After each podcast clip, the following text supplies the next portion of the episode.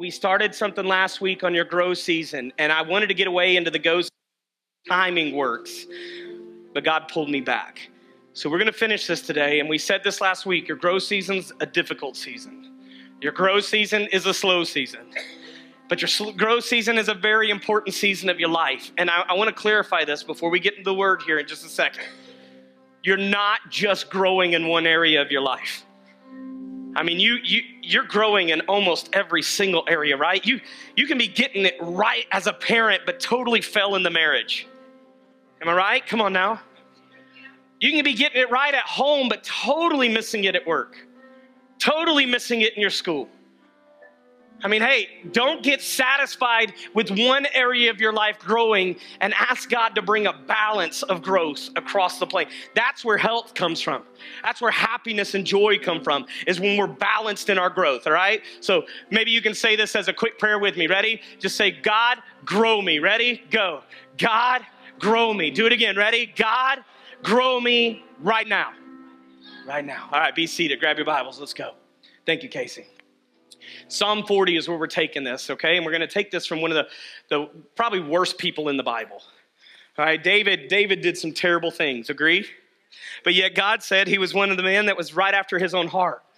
It's not the bad things that he did that made him like God. It was the returning to God, the constant conversation with God. It's the reliance on God that made him right. There's hope for you today. If you feel like you're always messing up, so did David. The difference is, is David would turn his worry into worship. He would turn his, his panic into praise. You see these, anybody else read Psalms and sometimes feel like David might have been a little bipolar? At the beginning of it, he's like, Woe is me, this is bad, my enemies are coming at me. By the end of it, he's like, God, you're so good. You know, and, and, and I love it because God takes this guy and writes the biggest book of the Bible using his works, using his writings. And we call it a songbook. By the way, God really loves music. I just hope you know that too, because the largest book of the Bible is a songbook. And in this, as you look at it and you, you read this, you see that David had changes in his mindsets, changes in his lifestyle mid chapters, just simply because he had changes in his focus. And last week, as we were talking about growth season, we went to Psalm chapter number 40, and, we talked about how you got to be patient. Remember verse number one? Let's read it real quick. I'm not going to spend a long time in review because you can definitely go on our podcast or YouTube or our Facebook and watch it. Um, but it says, I waited patiently for the Lord to help me, and he turned to me and heard my cry. We said this if you're going to grow, there's two things you got to know. You're going to have to be patient, and you're going to have to ask for help right? You can't do it by yourself. Rarely do we grow by ourselves. Remember the analogy of a baby, of a child. Your children do not naturally grow in the right ways without help. They don't know to feed themselves. Canaan wants sugar more than healthy food. Anybody else got a kid like that? All right. Um, anybody else got a husband like that? All right. Here it is. I, I, I, I want sugar more than anything. All right. So it said he lifted me out of my pit, uh, pit of despair. We talked about last week. He'll deliver you. Two areas he delivers you from hurts, guilt, and, and shame. That's the despair. And the very next part of that verse, and he says, and out of the mud and the mire, out of sin and guilt, right? The things that you've done wrong. Isn't that a good thing? God will pick you up emotionally, God will pick you up spiritually. And I don't know about you, but emotionally and spiritually, in my life, I need help every single day. Any Me Too's in the place today. All right, there we go. All right, then we talked last week. We ended here. This is where God shut us down. It says this He set my feet on solid ground. And we talked about how you have to have a healthy belief system. All right, now here's the thing. I, I was listening to a podcast yesterday, I had seven hours of drive time. My wife called me and said, Casey sent me this podcast, so I'm going to send it to you. I want you to listen to it. I, I, I, I, didn't know whether or not to be offended because it was a podcast for women, but they sent it to me anyway. All right. And so as I was listening to it, it's Louie Giglio on She. All right. Maybe write that down if you're looking for a good, healthy, spiritual podcast, ladies. It's a good one. She.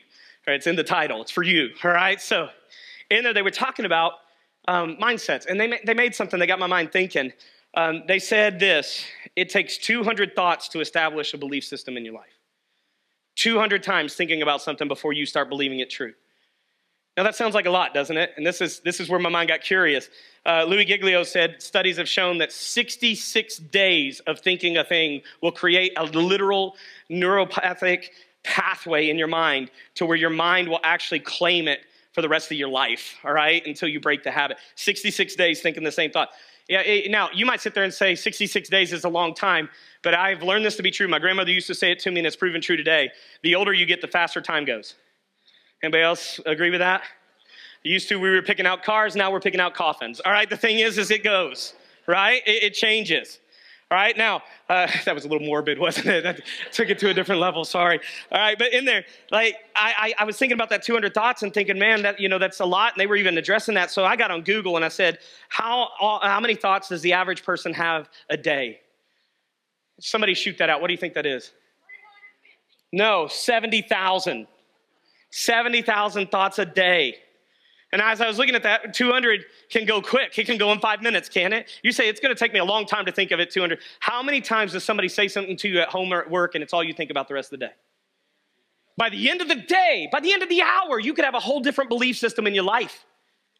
You ever gone into something excited, something be said, and you're totally done? I was telling one of our teenagers today, you gotta get thick skin when it comes to ministry because somebody's always gonna hit your emotions. And if you quit, every time you feel something, you'll quit all the time. Agree or disagree? All right, so the truth is this if I continue to tell myself what somebody says to me, if I continue to listen to it, it becomes a belief system of my life. Write this down. Your actions are based on what you believe.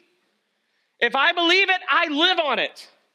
He put me on a firm foundation, meaning this that if you're saying I'm making poor choices, stop trying to change your choices and start examining what you believe to be true. If you believe you're worthless, you'll sleep with anybody. You'll give yourself to anybody. You'll let them dictate your life. You'll surrender your freedom. You'll try to impress. You'll try to please. You'll seek people's opinions over God's truth. Come on now, who's been there? Who's had insecurity ruling in their life and realize that when insecurity is in control of your life, you're actually surrendering your control, let's be honest, to the enemy for the enemy to do with your mind whatever he wants. It's impossible to make good choices with bad beliefs. If you today believed that God was going to provide all your needs, worry would be a whole lot less. Amen? If you today believed that God could heal your relationship, you wouldn't be using the D word. If you believe today that faith changes things, then you would be digging into your faith more than into the processes or plans of how you can work out your life. How many of you agree with this today? Your stress doesn't come from your faith, your stress comes from the lack of it. Now, I can really speak that into my life. My wife has been giving me speeches this week on how I'm gonna die young if I don't get this stress out of my life. And so before I stand up here and say, I got this, I'm gonna say to you, help me get this and we will help you get this. Because the truth is, we need God to set the foundation of what we believe. How many of you have learned that the world changes their mind constantly? What used to be true yeah, 10 years ago is no longer true today. Um, I'm not going to get on a, a, a rabbit on this and preach a whole sermon on this, but evolution's theories today are not the same as they were when I was in school. Evolution changes their mind all the time. You know, by the way, can I say this to you? And I know that might trigger some of you because it's evolution's always been in front of you, and so you believe it to be true because it's what you've been taught. But you're being taught by a bunch of guessers. People that don't even, they used to believe the world was flat. They actually used to believe the world was the center of everything. They, they used to believe that, that, that all these things happened, but now it's evolved to something different because they've been proven wrong. And I'll tell you this right now, ready? The Word of God has yet to be proven wrong when it comes to creation. The only argument they have against it is that God's not real. We got to discredit God because we can't discredit the science of God. Please write this down. God was the first scientist. And people say, well, churches don't believe in science. I totally do believe in science. What other way would the world work without every type of seed and person reproducing after its own kind? Everything would be dead in minutes. What, who would have thought that something that we would build our houses of to give us structure, we need to actually be alive because without it breathing, we don't have oxygen. talking about trees for those of you that don't know what I'm talking about. Who would have thought of that? Who would have thought that your body needed all this nervous system and brain system? I'm not even smart enough to tell you the words of the systems. But if one system goes down, the rest of the systems suffer. Am I right? If, if, if you stop producing insulin, your body's suffering. If, you, if you're going through, uh, you know, I, I don't know about you, I'm a man. If I smash my thumb, the rest of me's down. It's over, right? One part of me affects all of me. Who would have thought that your fingernails were so important? Right? Anybody ever lost one? That doesn't feel good, does it? It's like you lose a fingernail, you should get like workman's comp or something like that for a month. All you ladies are laughing, all the men are like, yes, Yes, talk to my boss.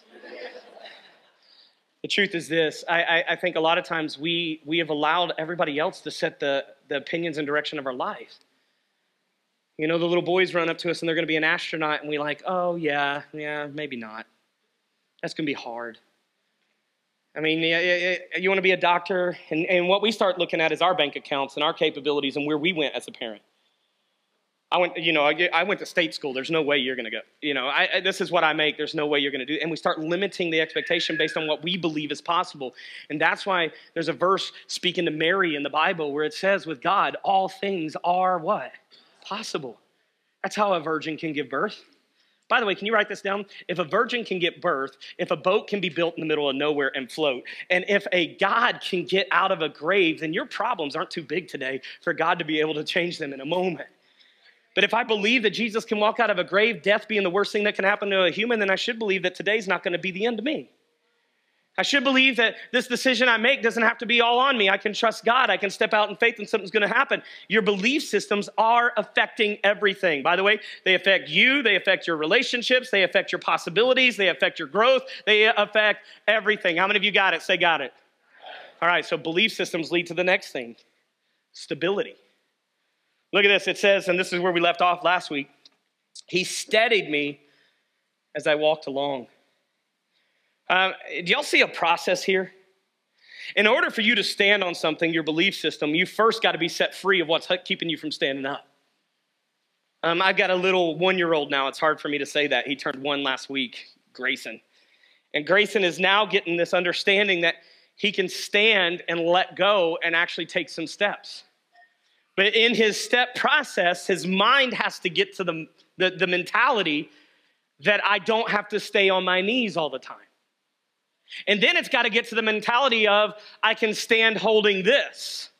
Then it's got to get to the mentality of I can stand without this.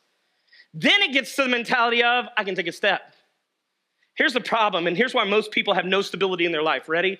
They're still bound by the enemy's traps trying to stand for something in their life and they're wondering why they can't get it right. A double minded man, person, is what in all their ways?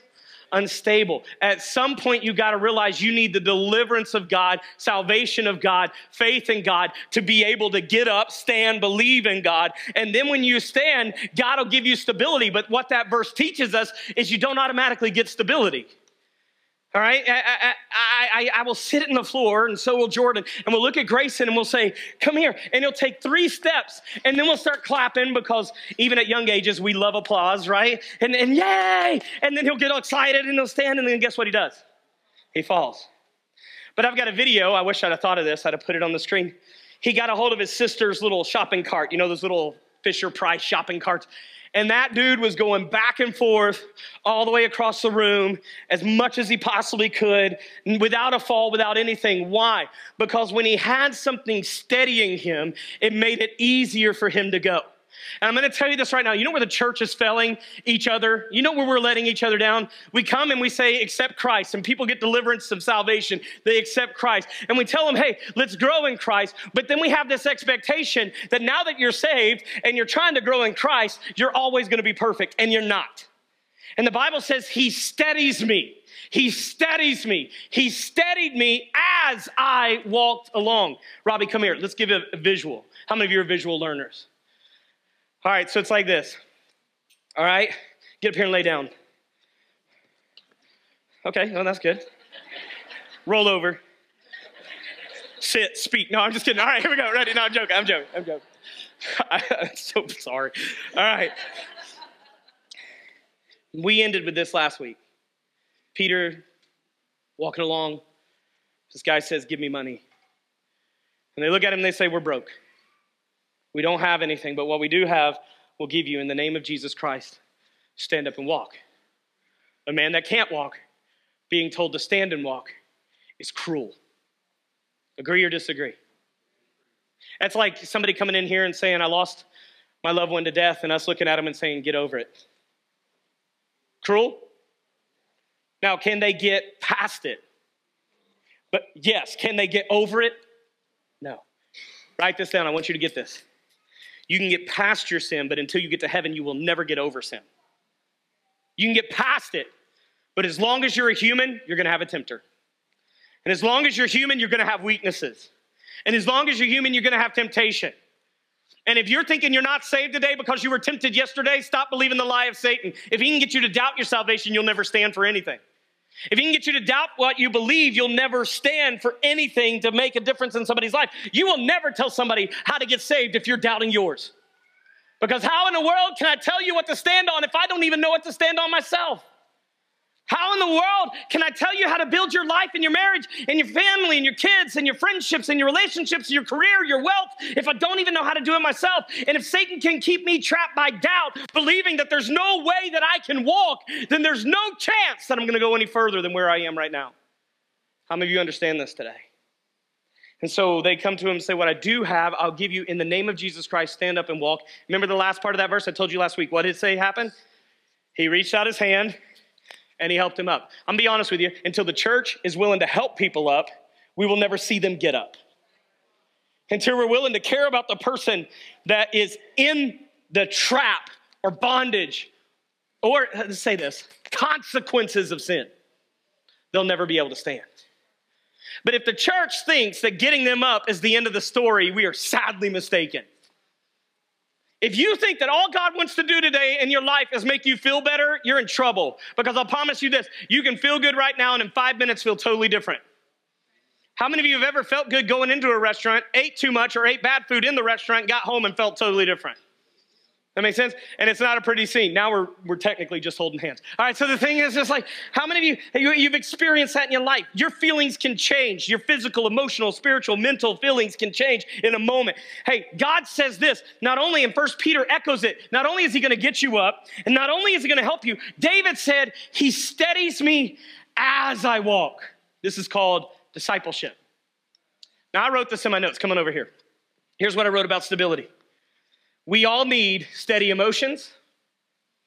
How many of you say it'd be so nice if I had some steady emotions? How many of you say I need steady habits? Anybody else start a diet every Monday? Right? Anybody else? I'm gonna change my vocabulary. I'm gonna be happy. I'm gonna do something that makes me happy every day. New Year's resolutions. How many of you do that? I'm not trying to knock it, but how many of you repetitively are telling yourself, I'm gonna get better at blank? Raise your hand. All right, how many of you have great habits?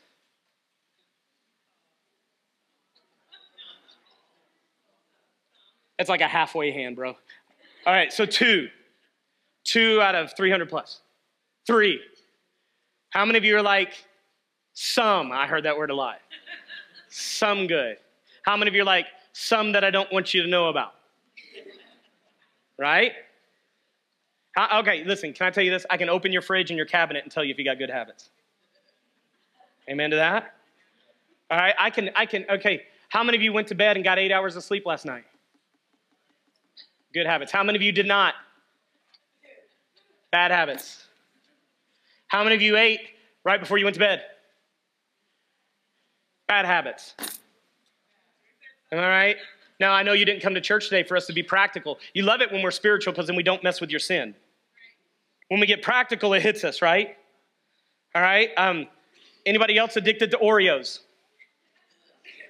All right, you got this. We're following. Get it. We need healthy emotions, steady emotions, stable emotions. We need steady habits. We need steady lifestyles.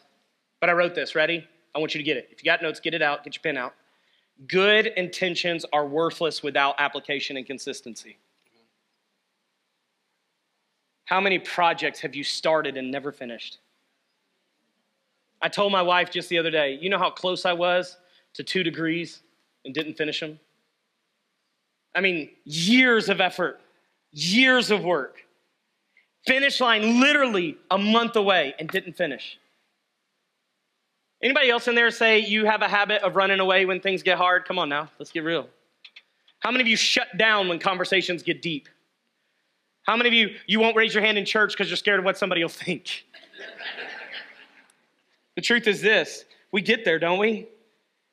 we? We want results, but we don't want consistency. I'll tell you this right now. You will grow where you're consistent. What you feed will live in your life. What you don't feed will die. And we look at our lives and we say, hey, I want this and, and, and, and I, I want to be this, but we never put the work in. It's one of the things with our praise team. You know, if you, if, if you want to be in our music program, we would love to have you, but there's got to be consistency. Don't text me saying you want to be in our music program and not go to church. How can you be in something when you're never there? You following this? Don't say, well, why does somebody else get an opportunity and I don't? Here it is. Ready? Most of the time it's because they show up and you don't.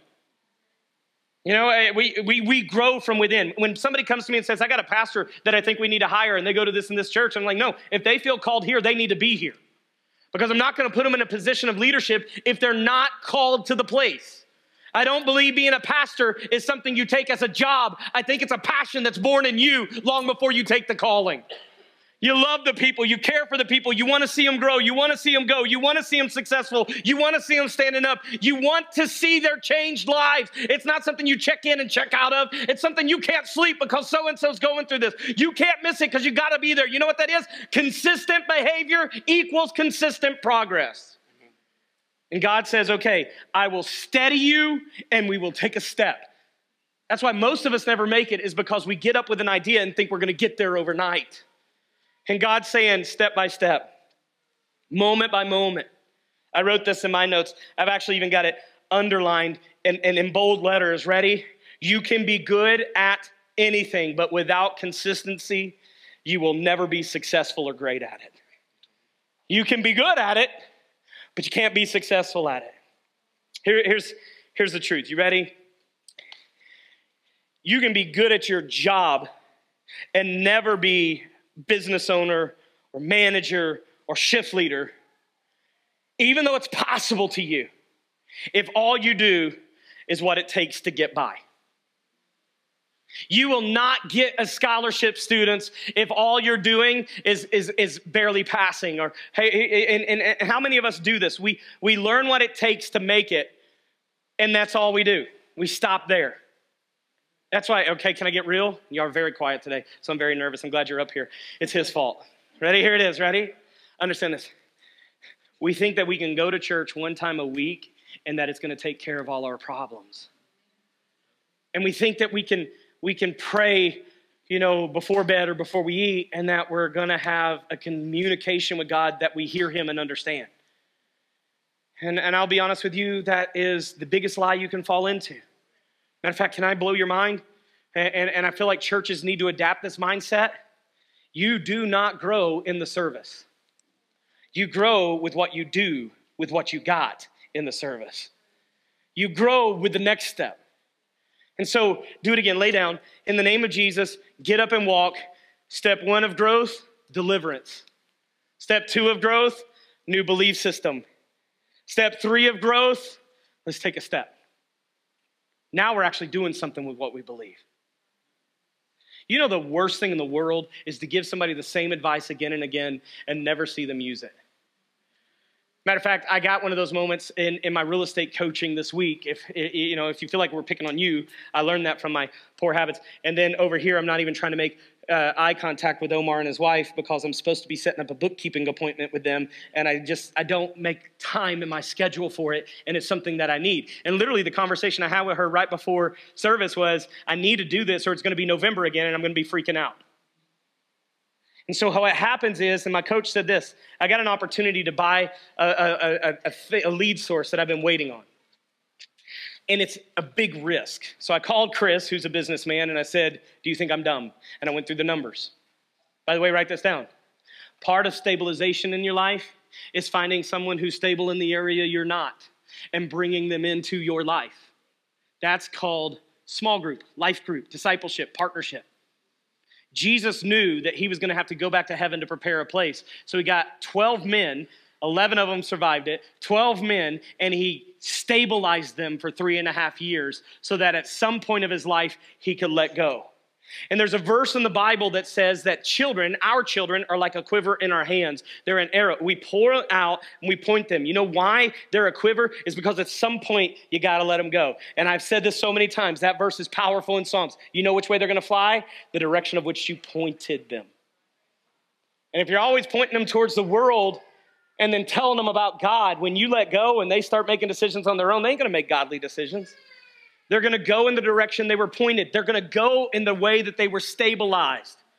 And if we stabilized our kids by handing them an iPad every time they were misbehaving, then they're going to run towards entertainment and pleasure every time they get nervous and unsuccessful. And right now, it's harmless iPad. What's it going to be when they're 16, 17, 18 years old? What's it going to be when they're 22? Have you noticed that most of the things you struggle with in your life didn't start when you grew up? They started when you were young? and father wounds and mother wounds and lacks and all these things create this. And what happens is people that don't have stability in their home rarely are able to hold life together when they get on their own. Do you understand this today, church? God doesn't say, get up, get a belief system, now get going. God says, get up, get a belief system, and I know you ain't gonna get this right, so let's do this together. Let's steady each other as we walk. But you gotta make the effort. You gotta be willing to take a step. Because here's God, ready?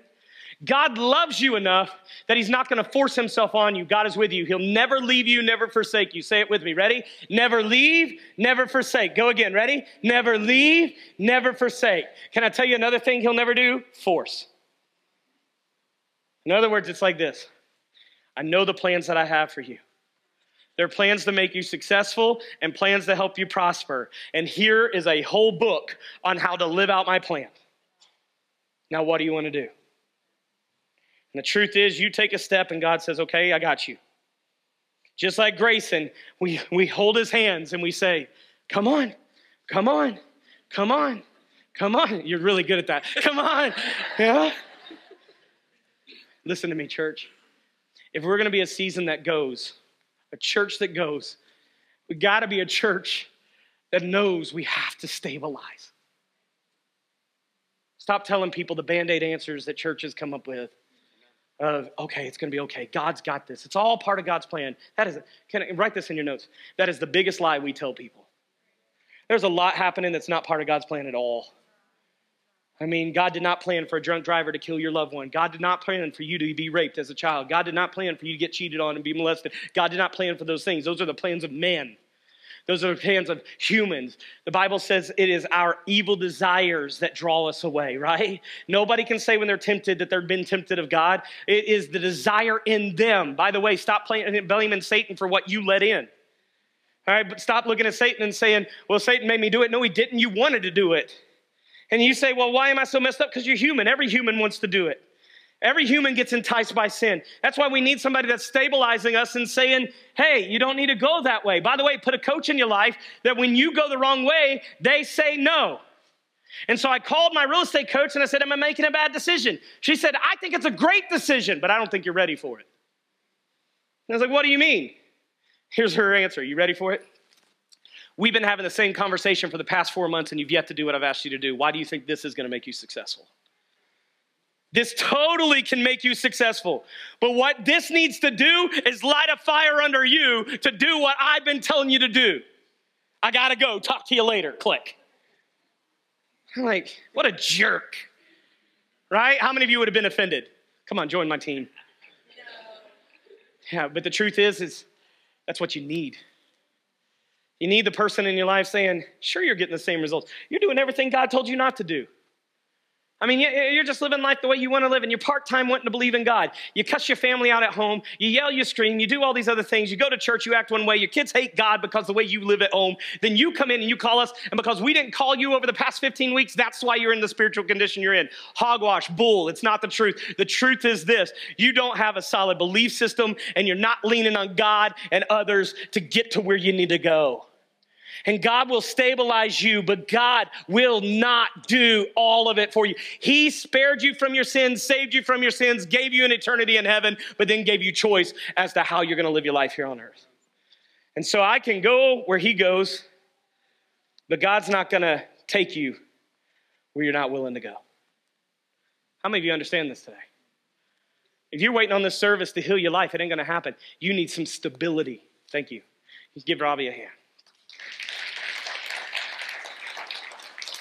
So look at what happens once we get, remember, step one, deliverance. Step two, belief. He can stand. Step three, I'm going to help you walk. Step four, look at this. He has given me a new song to sing, a hymn of praise to our God. Write this down, this is going to be real. A sign of a changed life is a life that can praise God even when there's not something worthy of praise happening. So I wrote it this way Joy is not the absence of your problems, it's created by the hope you have in Jesus, even when problems are there. And here's what David said I patiently waited. I cried out for help. He picked me up out of my despair, out of my mud and my mire. He, he, he, he put me on a solid foundation. He steadied me as I go. And now I have a new song. And now I have a testimony. Your testimony is not found by how long you've been laying where you're stuck. Your testimony is not found. You can't tell me about the goodness of God if there's never a change in your life. Your testimony is found when you've seen God pull you out, set you up, move you forward, move you on, and now you can say, I'm not who I used to be. I'm not what I used to be, and I'm definitely not what I've done in my past. When you get to the place that you say, That was me, this is me and it's because of Jesus. That's where your ministry starts. I'm telling you this now, like, I feel like one of the things that's absent in our world is joy. And I think a lot of times we, we, we mistake joy as a feeling, and joy is a belief system result. Joy is not the way you feel right now, that's happiness. How many of you can honestly say, close your eyes? How many of you, with heads bowed and eyes closed, how many of you can say, I'm happy today? Raise your hand. Right now, I'm happy. In other words, you're excited. Okay, good deal. How many of you can say, Life is hard right now and I'm not happy? Slip your hand in the air. All right, okay. All right.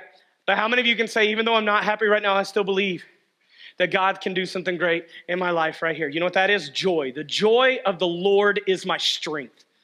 The joy of the Lord. It's look at me. It's the hope of what God can do, even when what's standing in front of you seems impossible. Joy says He's gonna come through.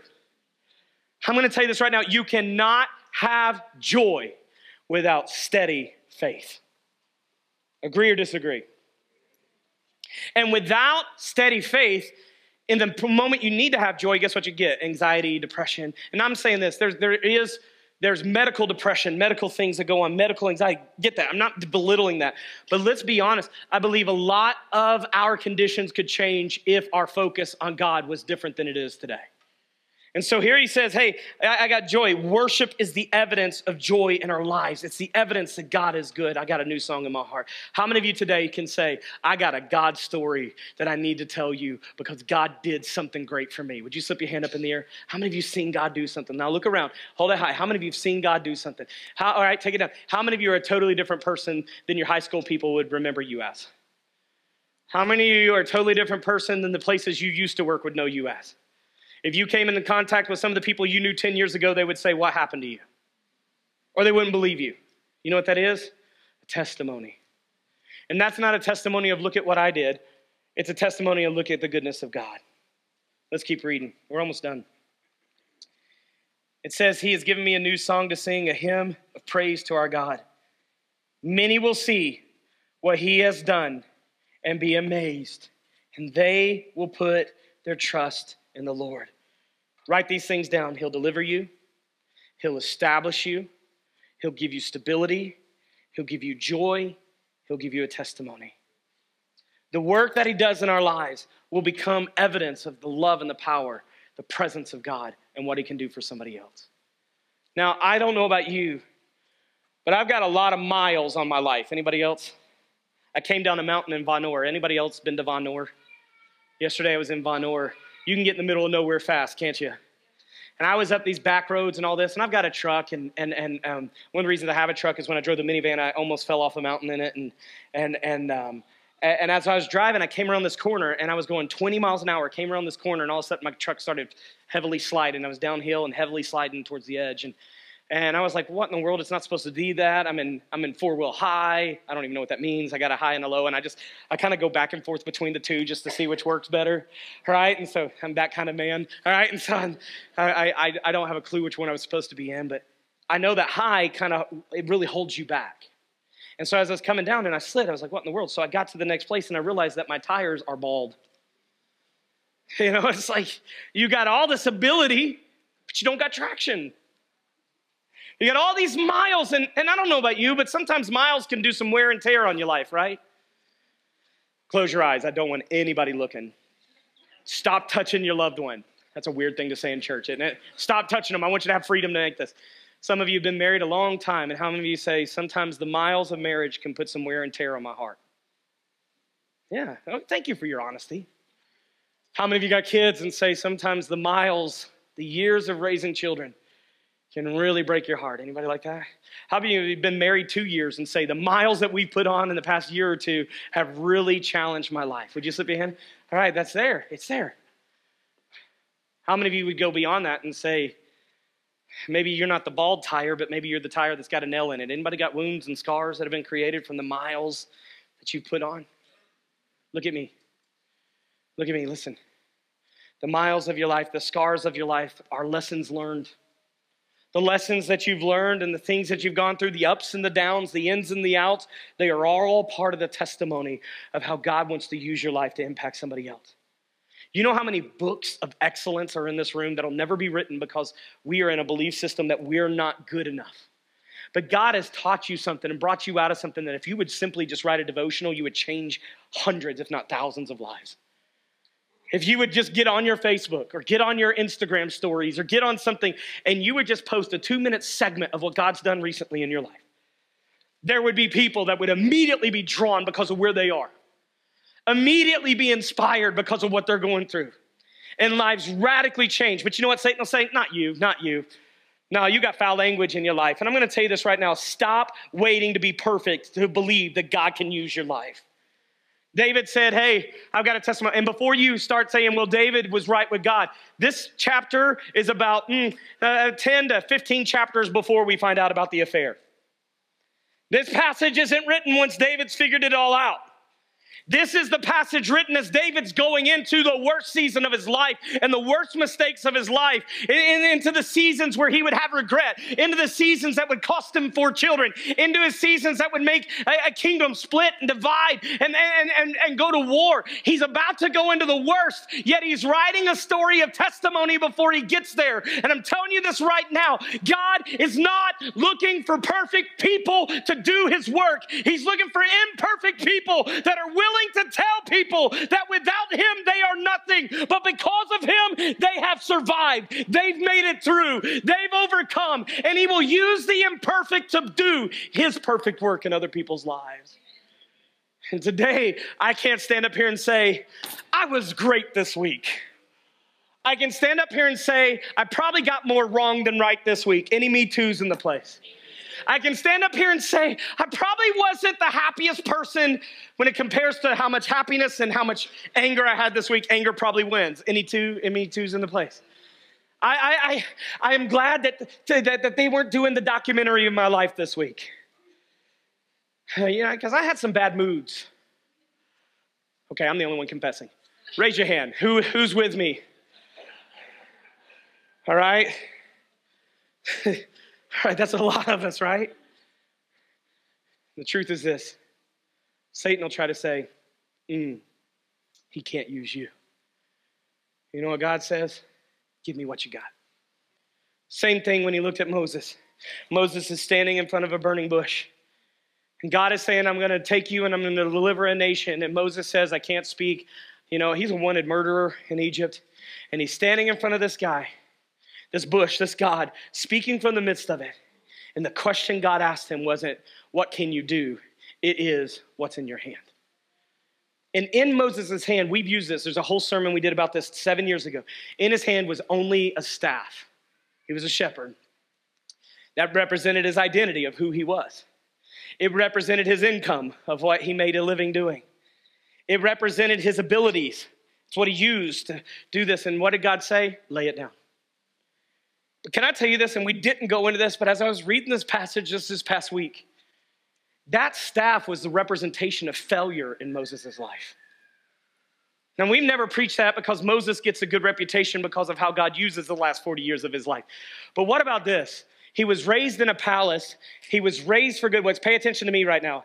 Ross, you can preach later. He was, he was, he was, he was raised in this. He was raised in a palace, taught to do good things, taught to do the, the things that would the elite would do, and yet now he's standing in somebody else's field with somebody else's sheep, holding a staff. Would you agree with me? That was not his potential. It's a representation of failure. You are not what God intended for you to be. God did not put you in a basket down the Nile to a princess because He wanted you to be hidden in a wilderness. God did not let you go through and survive what you've survived so that you would go hide. And He's standing there in front of Him in His hiding state and He says, What is in your head? Lay it down. I'm going to tell you this right now. There's some of you today that God has done miracle after miracle. Matter of fact, most of you, if not all of you. That God has brought you out of things you don't deserve to be brought out of. He spared you from things that you should have been taken out by. There was a whole decree that every baby in Egypt that was Jewish born be killed. Yet Moses survived. Not only did he survive the soldiers trying to kill him, he survived the crocodiles trying to eat him in the Nile. He should have never made it. Yet he did. And at his first mistake, we find he goes and runs and hides. And God brings him to a bush and says, What's in your hand? And here's a staff that should have never been there. And God said, Lay it down. I'm telling you this right now, and I'm going to call out the church. It's time for you to stop using your mistakes, stop using your failures, stop using the things that you wish you'd have done different as the excuse of why God can't use you right where you are. And God said, Give me the failure. Boom, lays it down, comes a snake. Matter of fact, I've said this, and I'm going to give it to you. What you're holding on to will stay dead. When you give it to God, it comes alive. He lays it before God, it becomes a snake. Go read it. He picks it back up, it dies. Lays it down, snake. Picked up, dead. Stop holding on to your life. The Bible says if you hold on to it, you'll lose it. But if you give it up for His sake, you'll find it. Isn't that what the Word of God says? You and I are just like Moses. We're running from something, but we're being called to something greater. And God said to Moses, Come over here. Take off your shoes. The ground on which you're standing is holy ground. And one of the only men that can ever record, one of, one of, there's another, that could only record that they had seen the face of God is this man that was known as a murderer. And I'm saying that to say this for far too long, you've been holding on to something that you need to give to God, that if you would simply give it to God, God would use it to do something great. It was called a staff until he laid it down. And for the rest of recorded biblical history, every time that that staff is referred to, it's called the rod of God. I don't know what you're carrying today. I don't know the miles, the scars, the lessons, the things that are there. It's time that the church stops hiding behind what they got wrong and give what was wrong to God so He can take it and use it to deliver. Can I just say very, very quickly? America. Our nation needs it. You know, we got too many churches can I meddle? Come on, somebody give me permission. We got too many churches want to condemn the homosexuality while we're not even dealing with our own sexuality sins. Here we want to condemn the pedophile when we're over here neglecting our children. We want to point out this when we're over here doing that. We're deflecting what needs to be dealt with expecting the world to give up their sin when we're still hanging on to ours. And we're judging, judging, judging, judging, judging, judging, judging, and we're seeing nobody go free because we're holding on to this is what we believe should happen. And I believe this, and I'm going to tell you this right now. God is not calling you to his throne so that you can take the seat. God is calling you to his throne to remind you he's on the seat, and that anybody that comes to that throne will find mercy and grace. And anybody that comes to that throne will find acceptance and forgiveness. And anybody, no matter what their sin, where they've been, no matter how long, no matter how far, no matter where you've gone, God wants to take you back right here, right now. And so instead of saying, This is what I got that's holding me back, God is saying, What's in your hand? Give it to me. Lay it down and watch me use it to set your generation free. Teenagers, listen to me. Some of you a year ago were self harm, self harm, self harm, self harm, but now you're not. Some of you were eating disorder, eating disorder, eating disorder, but now you're not. But I can tell you hundreds that are still self harming, hundreds that are still eating disorder. And I can stand in front of them, and David can stand in front of them, and Andre and others, and uh, our, our team, Howard, Chris, we can, Casey, we, Chelsea, Rachel, we can go down the list of all of our youth. We can stand in front of them all day long and try to teach them how to not harm their bodies, and they will not listen. But if you walk up, pull up your sleeves, show your scars, and say, This is who I used to be, but this is not who I am today, and you were to tell them how God brought you out, you could save your generation from a whole world of mutilation. And for those of you that are like, that doesn't happen here, are you kidding me? They found a kilo of cocaine in Jeff County this week. That's what somebody told me before school at church today. And you're sitting there and saying, oh, it's real. It's there. You don't have to go find it. Matter of fact, let's let's let's and Eve. Ready? You don't go have to find the devil. You don't have to find him. He'll find you. And he'll lure you. And he'll entice you. And we need some people that say, Yeah, he did that to me too. I took a bite, but you don't have to. I've said this so much this week. Adam was standing at the tree. And if Adam would have had his belief system intact, his stability in order, Adam and Eve wouldn't have got thrown out of the garden, the snake would have. Adam would have grabbed that thing by the neck and said, No, not today. There's too many of us sitting there letting the devil do the talking when it's time for the church of the living God to step up and say, I got a testimony. He's giving me praise. And many will see what he has done. Be amazed. Our whole hope at grace is that last sentence that they will put their trust in the Lord.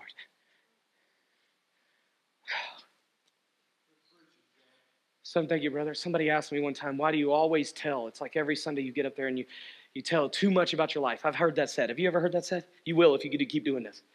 You tell too much about yourself. People don't need to hear that. I'm like, you know what? People don't need to hear how perfect we are. They don't need to hear this, you belong here junk. They don't need to be welcome home. Your church is not your home. If it is your home, that's your problem. You're saying, well, what do they need to hear? They need to hear this. I need Jesus 24 7 because without him, I am not a good person. Without him, I can royally mess it up. And I have. And this is what I've done.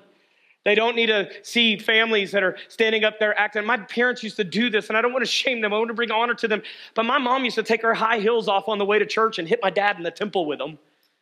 And then they would get out of the car, hold hands, go into that service. I'll never forget it. I was like seven, eight years old. They went into that service, and while my dad was preaching, he went behind the choir and brought out a dozen roses and gave it to my mom, and they kissed in front of the church, and everybody stood and applauded. And I sat there and said, God can't be real.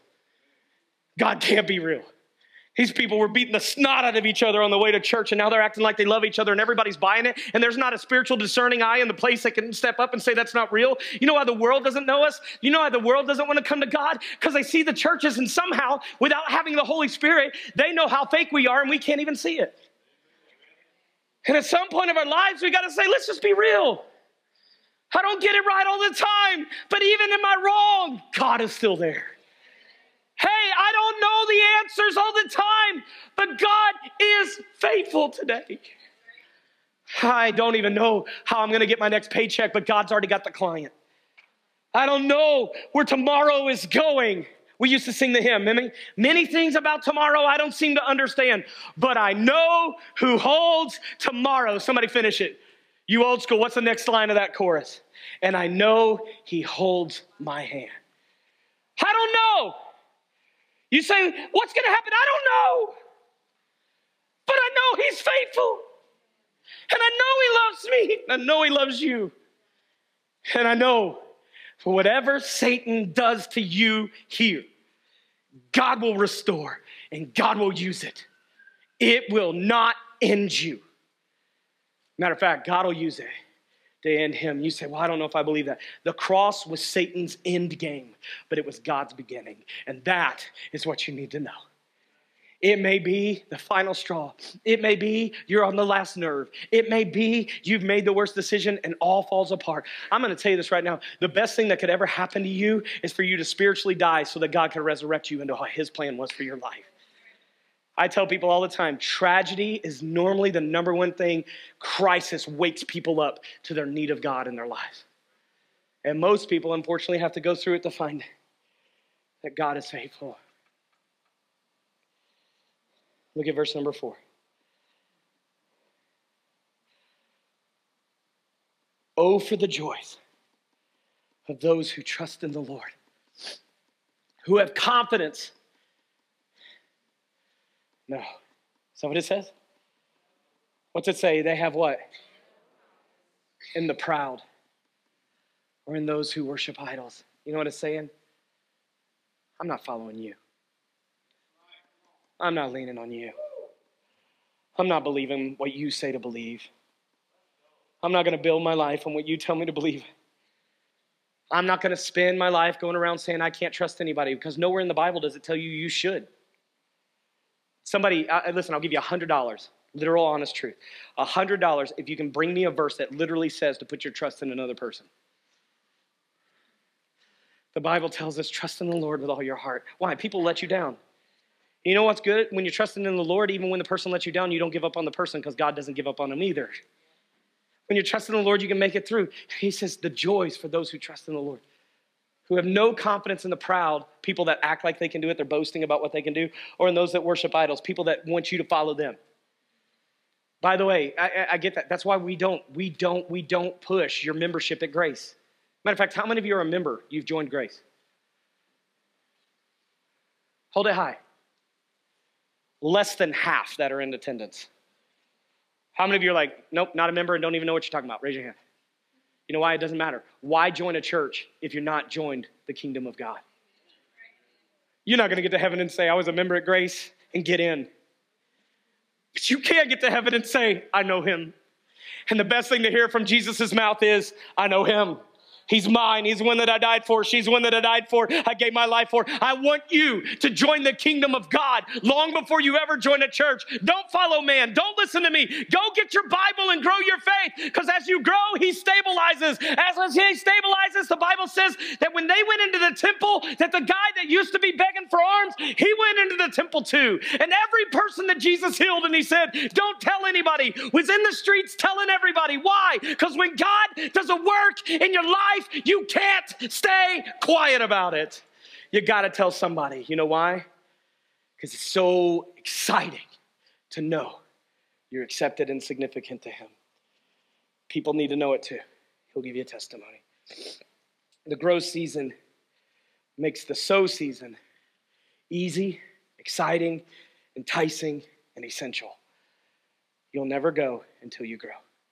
Bow your heads, close your eyes, and nobody look around.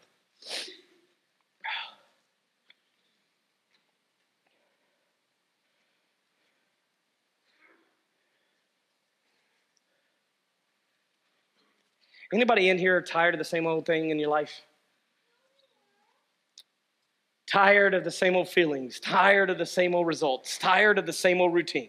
Come on, where you at? Raise your hand. All right, with that hand in the air, right there where you're at. Say, God, I'm committed to outgrowing this season. I'm committed to growing into the testimony you have for my life. To believe that I will not be stuck in a wilderness holding somebody else's staff much longer. Because what you started in me, you will finish. So grow me and use me. Here am I. Send me. Take your hands down. How many of you in here, you know without a shadow of a doubt that you are a child of God? You've given God your heart. You've accepted Jesus as Savior. You have made the commitment. You've confessed with your heart and then confessed with your mouth, He's Lord Jesus. You are saved. Slip a hand in the air. Nobody look around. How many of you got that? Now, I always say this if your hand's in the air, go ahead and thank God for what He's done in your life. Give Him some praise. That's worthy of that. But here's the truth if that's not your story, it can be, and it can be right here. A church can't save you, neither can a baptistry. I think we're going to baptize on the 18th, by the way. Keep that in your thing. But here's the thing I want you to understand this and get this in your mind. Your commitment to people doesn't save your life. Your mama being saved, your grandma being saved, your grandpa and your daddy, that doesn't save you. Standing at an altar and confess, that doesn't save you. A choice in your heart and a confession of your mouth, that's what saves you. Do you believe God and what he had said that Jesus was his son. He died for you, but three days later, he got up. He got up. He's alive. Representing that you can get up, that sin can't hold you down, that sin is not the end of your story. All sin was laid on Jesus. But even the weight of that sin could not hold him back from still being the Son of God, walking out of that grave three days later. And as a child of God, you can be set free. As a child of God, you can be forgiven. As a child of God, because He rose from the grave, the same Spirit that lives in Him wants to live in you and raise you up too. And the Bible says that if we confess with our mouth the Lord Jesus and believe in our heart that God raised Him from the dead, you will be saved. You shall be saved. If you've never had that moment of your life that you've just had a conversation with God, to accept the gift he's given, to acknowledge the sacrifice he and his son made, then right there where you sit, this is your moment. Do you believe he loves you? Do you believe he died? Do you believe he's alive? Then, right there where you sit, your confession to God is as simple as I believe your word. I believe you love me. I believe you'll save me. So with my mouth, I'll declare you Lord. And in this moment, I'll declare you the King of my heart. You're the Savior of my sins, but Lord, you're the leader of my life, so I give you my heart. And is there anybody today that where you sit, maybe this is that salvation moment where you will say to God, Jesus, I give you my heart. I give you my life. I give you everything. I give you my heart. Is there anybody like that today that says, Today I will give him my heart? Would you slip a hand in the air? Hold it there until we acknowledge. Amen, amen. Anybody else? I give you my heart. Amen. Anybody else? I give you, join these three, these four, these five, these six. Anybody else that says, Hey, here I am. I give you my heart. I believe I take you at your word. Amen. Now, hey, listen. Confess it. The Bible says if we confess it before men, He'll confess it before the Father. So I believe today, if you just made Jesus the Lord of your life, will you join me? And I'm going to count to three, and as loudly as we can, let's make it known that Jesus is Lord of my life. You ready? One, two, three, go. Jesus is Lord of my life. If you just accepted Christ, I want to give you an invitation. So, sweet, I say, God, God's been working on you since you walked in the place today, hasn't He?